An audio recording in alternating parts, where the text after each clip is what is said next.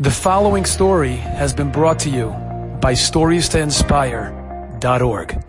The story is told of Reb Lezer Brizel, a great Yerushalmi Yid, a Jerusalemite Jew.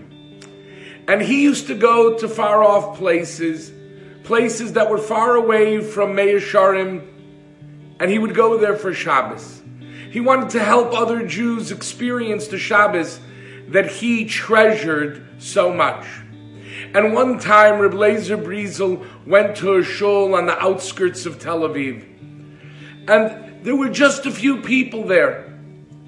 But one of them came over to him and they complained. And they said across the street from us, there is a family that every Shabbos morning they go and they stand on the porch and they polish their shoes. It's not much, but it's Chilul Shabbos. It's desecrating the Shabbos. And they do it to anger us. And we're so upset at them. We want you to go admonish them. We want you to tell them off. And Reb Lezer Brizel decided that the next week he's going to take care of it. And so Friday morning, not Shabbos morning, but Friday morning, he shows up in his Shabbos clothing. He seemed to have been a day early. He went to the family's home, he knocked on the apartment door, and there he's standing in his beautiful golden bekisha and his shtreimel. And one of the children answers the door and screams, Abba, Father, there's an angel in our house.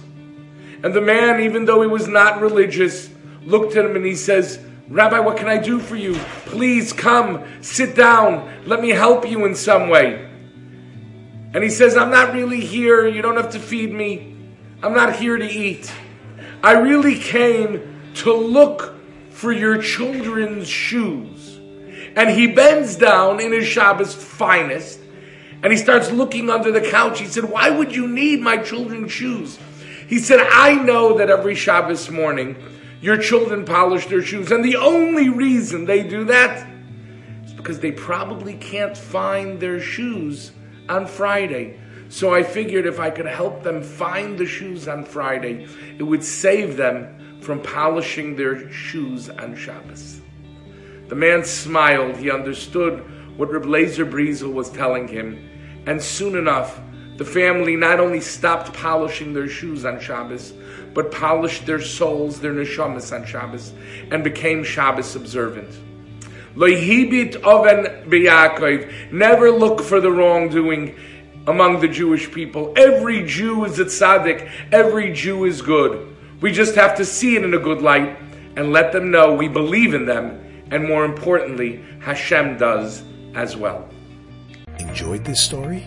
Come again. Bring a friend. Stories to inspire.org.